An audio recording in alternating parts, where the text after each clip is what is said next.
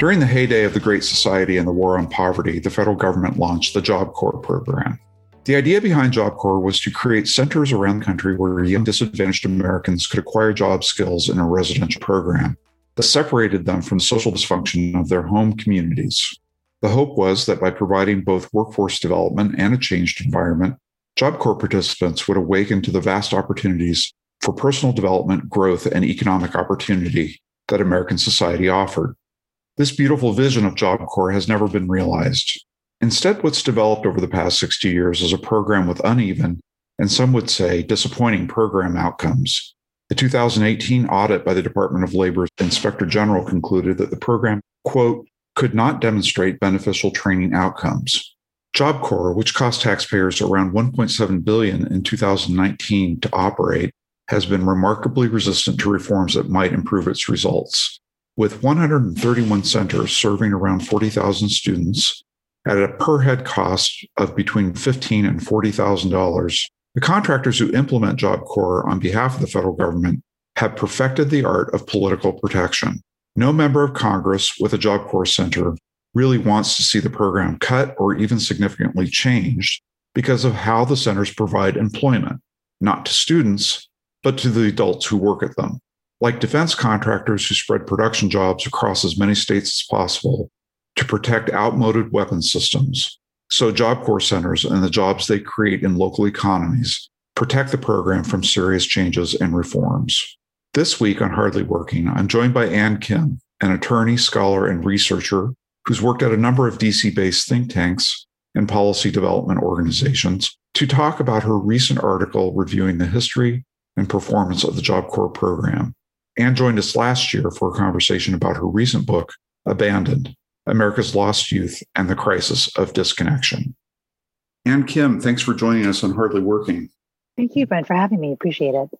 Well, you're a return guest. You published a book within the last year on some of the challenges that disconnected youth, and there's a definition for that that you can tell us as we're discussing your more recent work. But you were on to talk about your book, and you've written this really interesting article for the Washington Monthly on a program called Job Corps, which I've had a little bit of exposure to during my time in the in the George W. Bush administration in both the faith-based and community initiative, which was my initial foray into it, and then also when I helped to lead the Employment and Training Administration. At that point, I think we were still in a position where Job Corps was not part of ETA. It kind of moves in and out based on some kind of muddy political factors, I think. Mm-hmm. I wasn't directly administering the program, but it was something we always had to pay attention to because it's so large, it's such a big investment. So, why don't you give us the big picture? What is Job Corps? Where did it come from? How does the network currently operate in terms of size and scope and spread across the country? Sure, sure.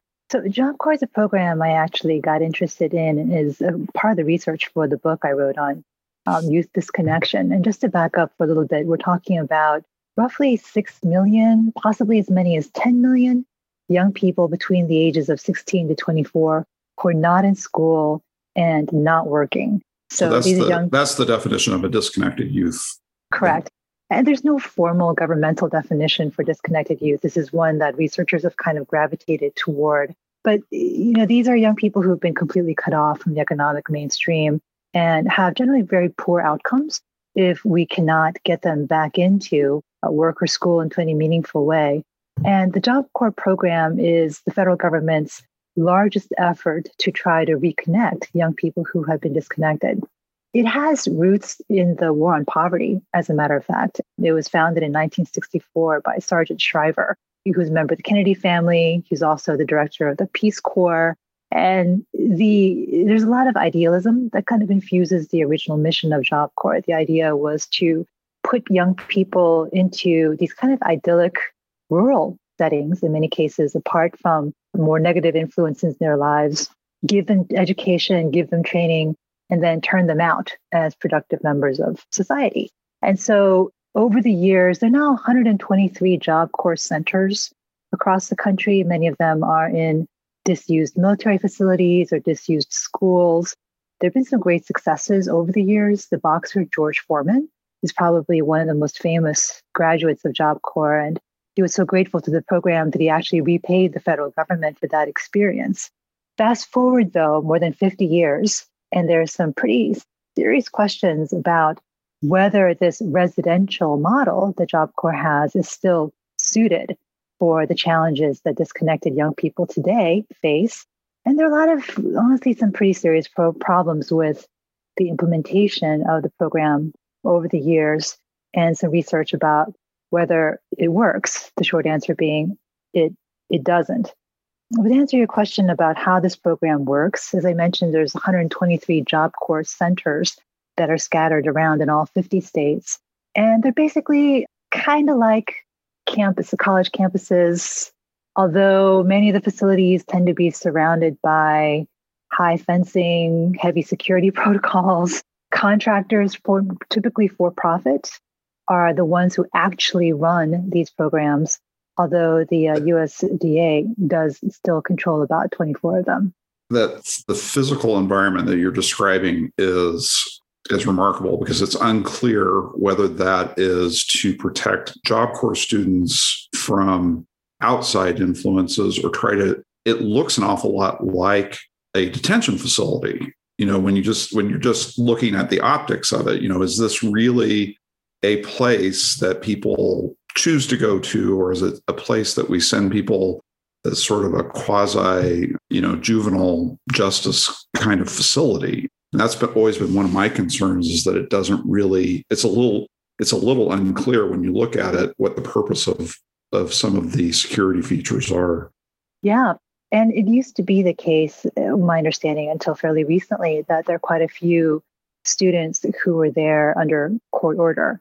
And, mm-hmm. and that has apparently changed over the past few years. But on the security question, you know, the government audits by the inspector general and the GAO just in 2016 and 2017, one of the things I mentioned in the article is that there were 13,500 safety incidents reported at Job Corps centers across the country. And about half of those more than 13,000 safety incidents involved drugs or assaults of some kind. In 2015, there were two separate murders at two different facilities of students. So it's the residential model in some ways, despite its origins.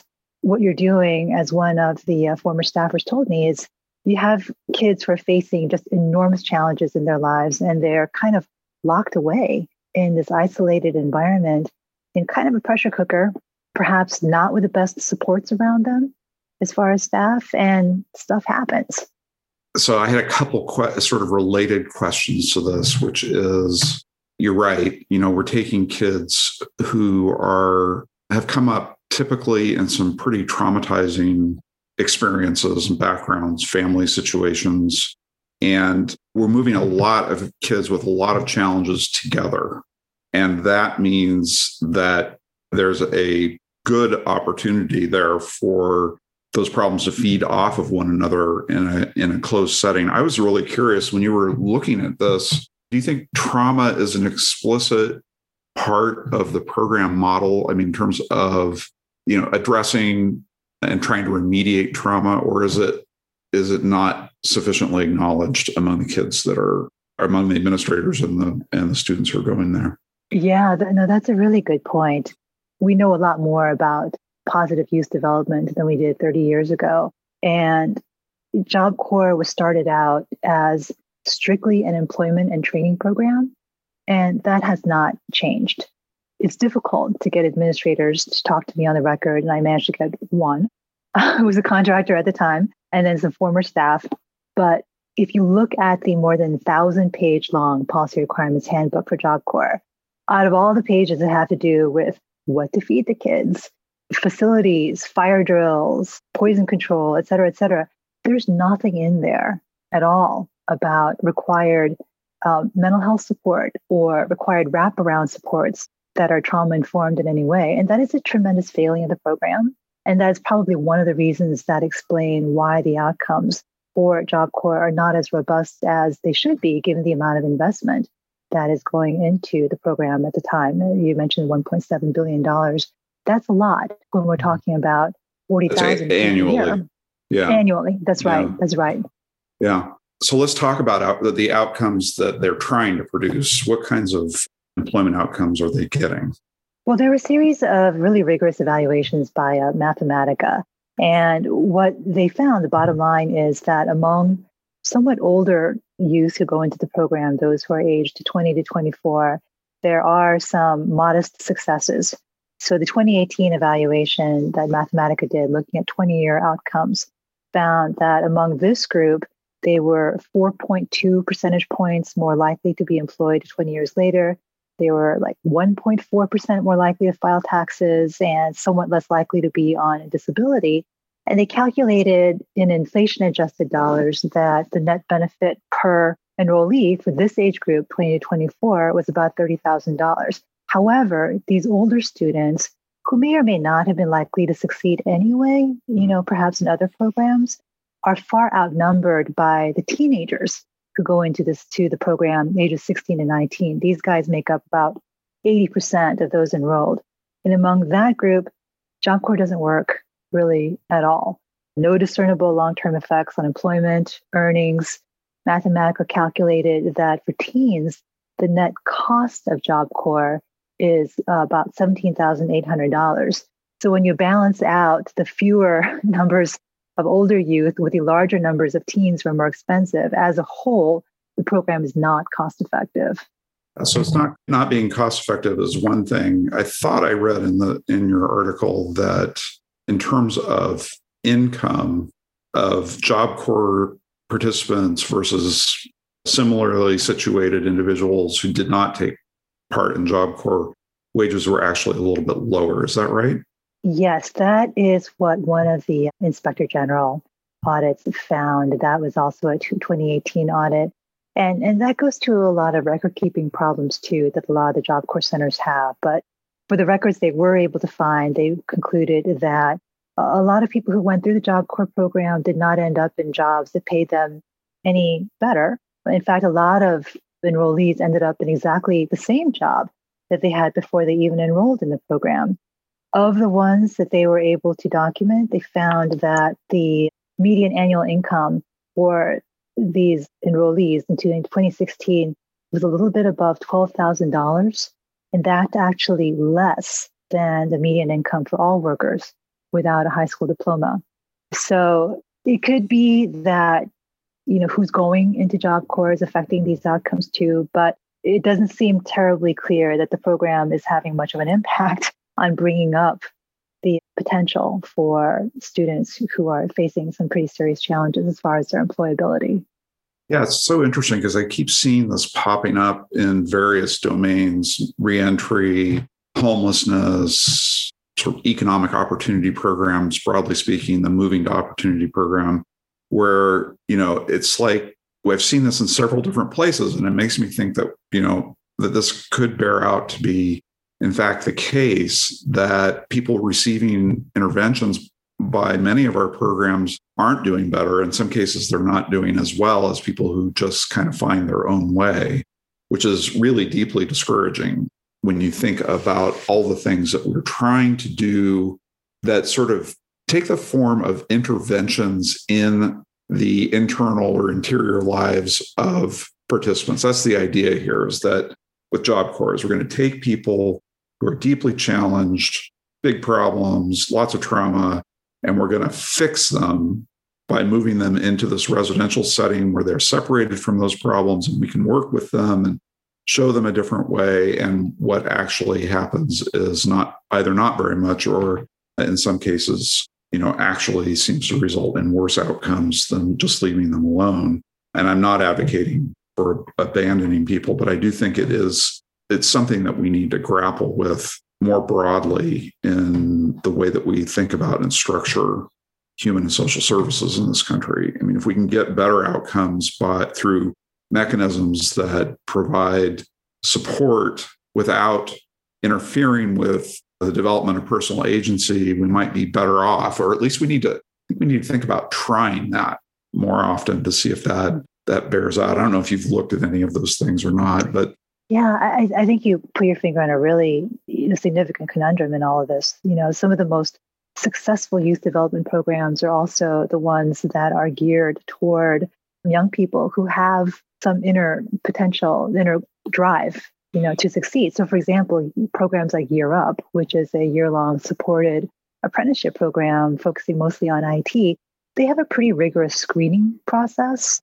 And that probably accounts for some of this program's success. They have mm-hmm. enormous success within earnings and income retention and placement, but they're also working with young people who are really motivated to succeed and may not have had the opportunities to get to where they want to be.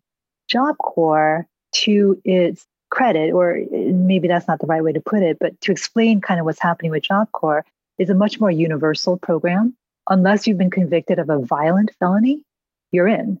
And so it's working with a population that has many more challenges, may not be as equally motivated, say, the average student may not be as equally driven as somebody who is enrolled in Up or in some of the other programs that have shown to be more successful simply because they're working with a much more challenged population and not with the same level of resources or flexibility that other programs that may be on a smaller scale and maybe more targeted in their approach have. It's a real problem as far as how do you scale up a federal program that is going to adequately serve as many young people who are in need of help right now as there are. Yeah, no, and and again, it's like I was really quite moved by the quote that you had in there with another former colleague of mine, Grace Kilbane, talking about you know the the purposes and performance of Job Corps. So why don't you talk a little bit about what she said? Because I don't want to go so far as to say like we need we just need to shut this down and there's no point to it because there actually is kind of a point to it. It's just not necessarily the point that the program is focused on. Right, right. Yeah, so so Ms. Kilbane, who's now on the board of the National Job Corps Association, was an administrator at ETA and then in charge of the Job Corps program. And what she said to me was that there are large numbers of young people who are in Job Corps basically because they have nowhere else to go. You know, they are homeless, they are runaway, they may have, have home lives that make it absolutely impossible for them to thrive. And Job Corps gives them an oasis, a respite from that. And that is an important function of Job Corps. A minority of the uh, students who are there truly have nowhere to go. They have aged out of mm-hmm. foster care you know they've been abandoned by other systems however what happens to these young people once they leave job corps is job corps adequately preparing them for life after the year the year and a half that they are there and that's that's not at all clear moreover yes job corps is going to help some people but is the cost of the program the 1.7 billion that we're spending on this program are there more effective ways to deploy those resources to help more people? For example, should we be putting more money into transitional housing programs that could, are also intended to provide shelter plus wraparound supports for homeless and, and youth and, and former foster youth and runaways in a community based setting? Would that be a more effective way to help young people in who may be facing home experiencing homelessness or other challenges other than Job Corps? And that's a question that we haven't adequately explored, I don't think. Why don't you think we haven't explored it? Well, you know, Job Corps is something of a sacred cow. No one wants to directly challenge Job Corps for a variety of reasons, uh, which I touch on in the article. Number one is that Job Corps employs people. There's a Job Corps center in all 50 states. A lot of them are in rural areas, and they are a source of employment. Number two, there's not a lot of money, a lot of lot of money anyway that goes to helping disconnected youth. And you don't want to attack a program that is the largest program for this population because if the knee-jerk response is to get rid of the program, then what's happened is that young people in dire need of help are now $1.7 billion less likely to get the help that they need. So, you know, at least among liberals, it's better to have a defective program than to have nothing at all, just because of the the way that congressional debates tend to go about ineffective programs. Oftentimes, the conversation is just about, well, let's get rid of it, rather than let's do the work into reforming it and putting in some hard thought into how to make something better. Number three, I mentioned before that the uh, program is run by typically for profit contractors a lot of them have had these contracts for a really long time, some of them since the genesis of the, of the program. And they have a pretty powerful hold on the operation of the program and how it runs. And they have been able to kind of wait out administrations that come and go, and they do not. And they're, I think, a fairly powerful resistor to change because they don't want to lose the dollars that are attached to running these contracts, which run into tens of millions of dollars. And by the way, just as an aside, many of the government audits that have looked into the contracting process have found that these contracts oftentimes are, reward, are awarded on a non-competitive basis. So there's a lot of incentive for the contractors to hang on to uh, what they have and exactly yeah, I mean, the conditions that they have now.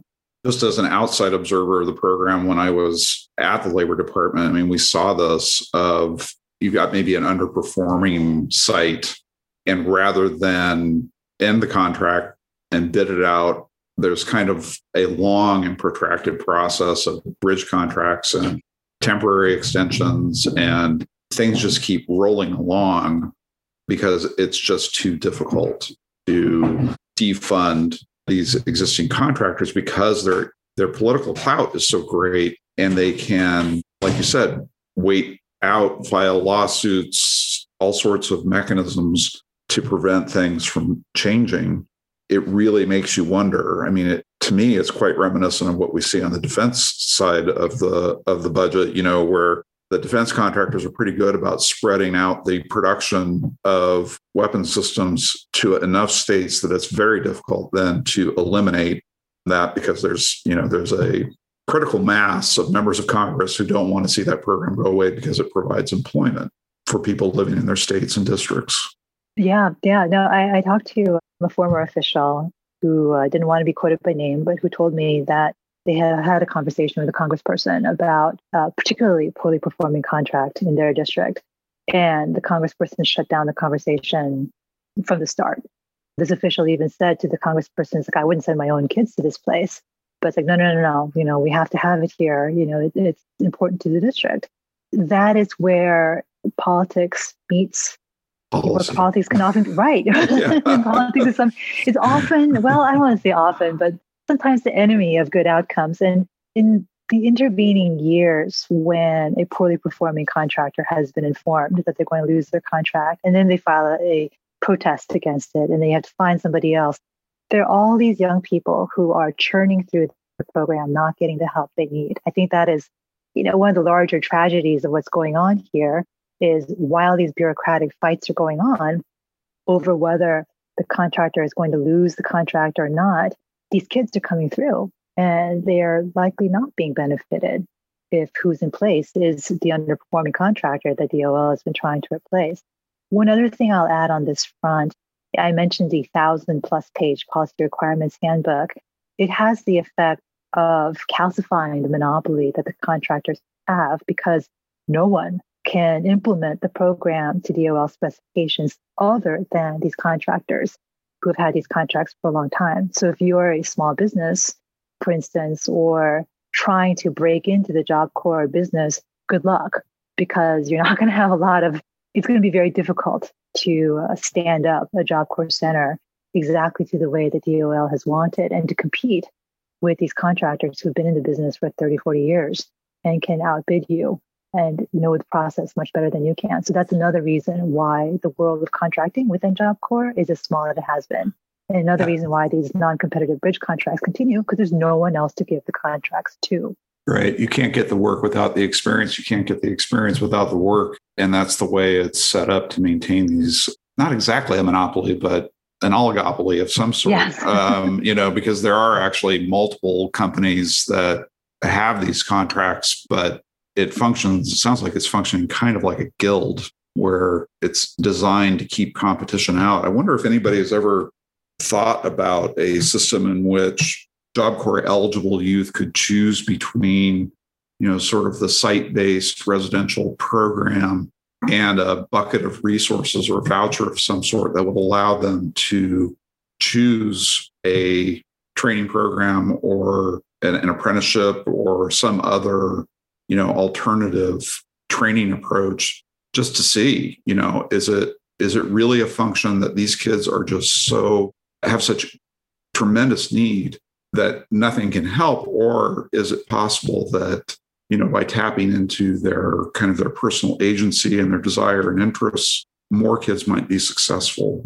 Yeah I, that, that's a really good good thought i think it would be something that's worth trying i mean one of the things that hasn't happened at job corps level there have been some experiments experimentation there have been more efforts to try to get uh, commuting programs in play that kind of thing a couple thoughts one is I think young people are going to need a lot more guidance in choosing which approaches might work best for them. One thing that Job Corps does is they have very snazzy recruiting campaigns. And you look on the website and the you know descriptions of the facilities. We have a pool, we have a fitness center, we get to go to movies, things that draw in young people who may not have a whole lot of experience in figuring out what is the best approach for them in the course of my reporting, I came across the uh, Philadelphia Youth Network, which acts as an intermediary for all of the youth serving organizations in the Philadelphia metro area.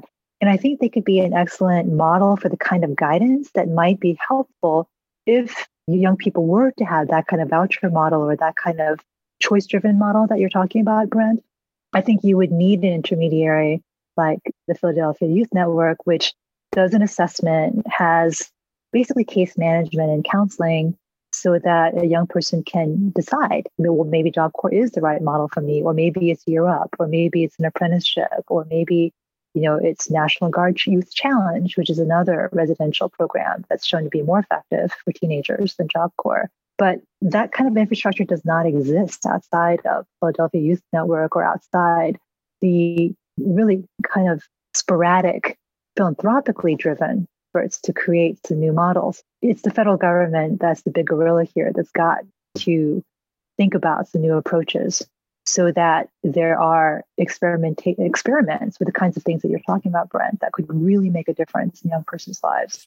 Yeah, I, I agree with you. I mean, I, the challenge is always, I think, finding those models, those kind of coaching models that don't tip over into anything too prescriptive because one of the one of the habits we're trying to break is a deprivation of decision making power among people who often haven't had the opportunity to develop you know sort of their own decision making power. So but, but there are good models out there for doing that. Empath does a great job on this as we explored in the non-cognitive volume that'll be coming out soon. You know there are approaches that try to blend guidance with opportunity in a way that leaves people, you know, with a sense that, you know, they're making the choice rather than somebody else making the choice for them. So, anyway, that's kind of the, I'd love to learn more about the Philadelphia Youth Network approach to doing this because I do think it's, you're right.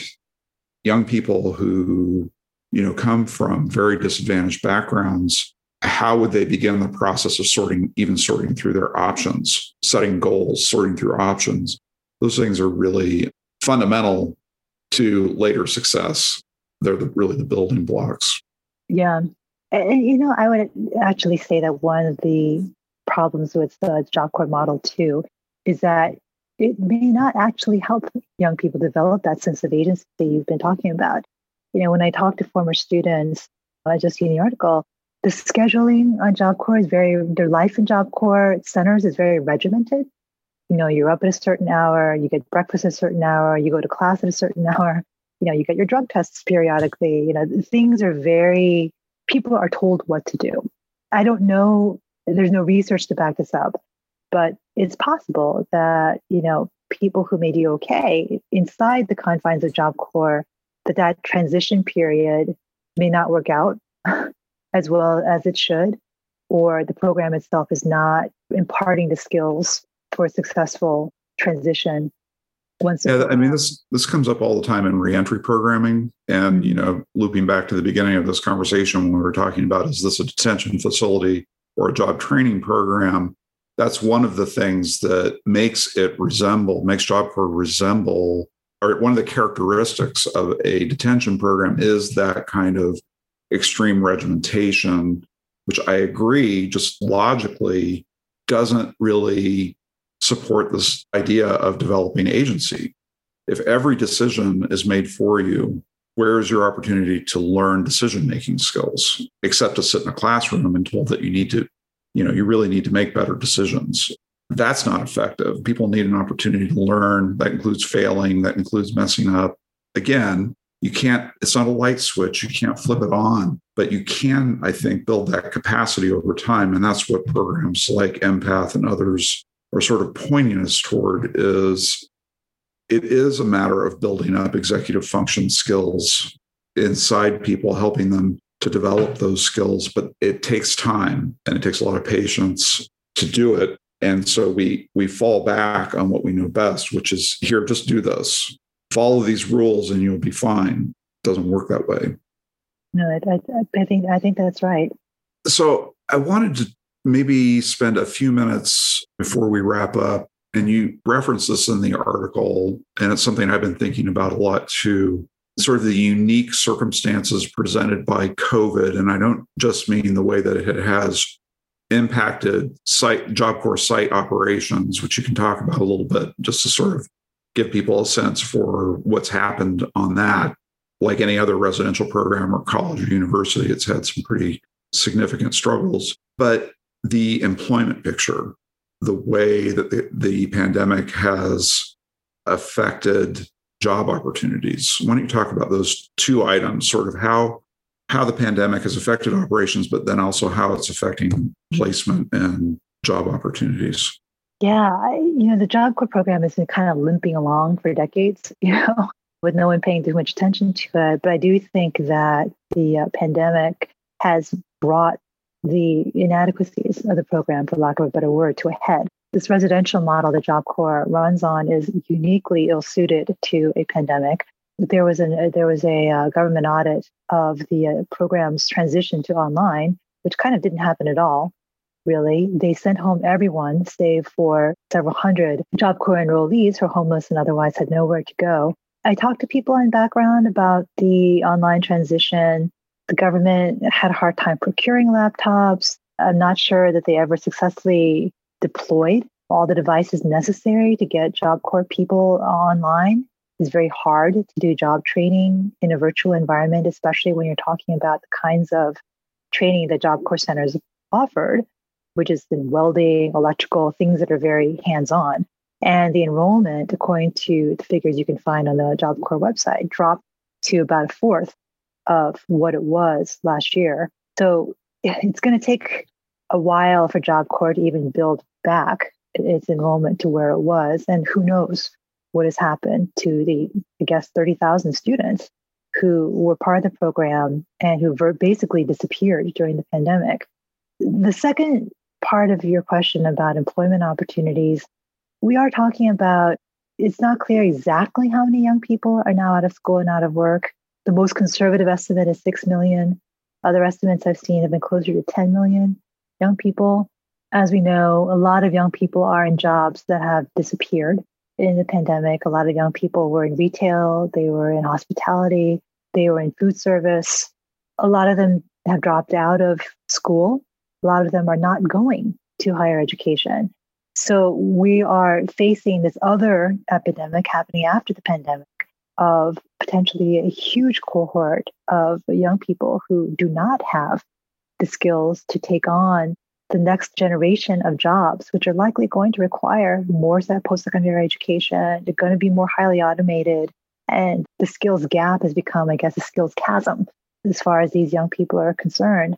And what I'm hoping is that whatever conversations are going to be happening around the infrastructure bill, however you define infrastructure, mm-hmm. that of the 100 billion or so that the Biden administration has earmarked or has proposed for spending on workforce development, that a good chunk of that is devoted to thinking about new approaches for helping this generation of young people who have been left behind in the pandemic refresh their skills, improve their skills, and reconnect to, to school and work in meaningful ways that will allow them to at least catch up in terms of what they've lost over this past year what we don't want is a repeat of what's happened to some a lot of people in the millennial generation who similarly did not have opportunities coming out of the Great Recession and are now really behind as far as you know wealth accumulation, homeownership rates, earnings, we, we can't afford another generation to have fallen behind in that way. Just it's catastrophic for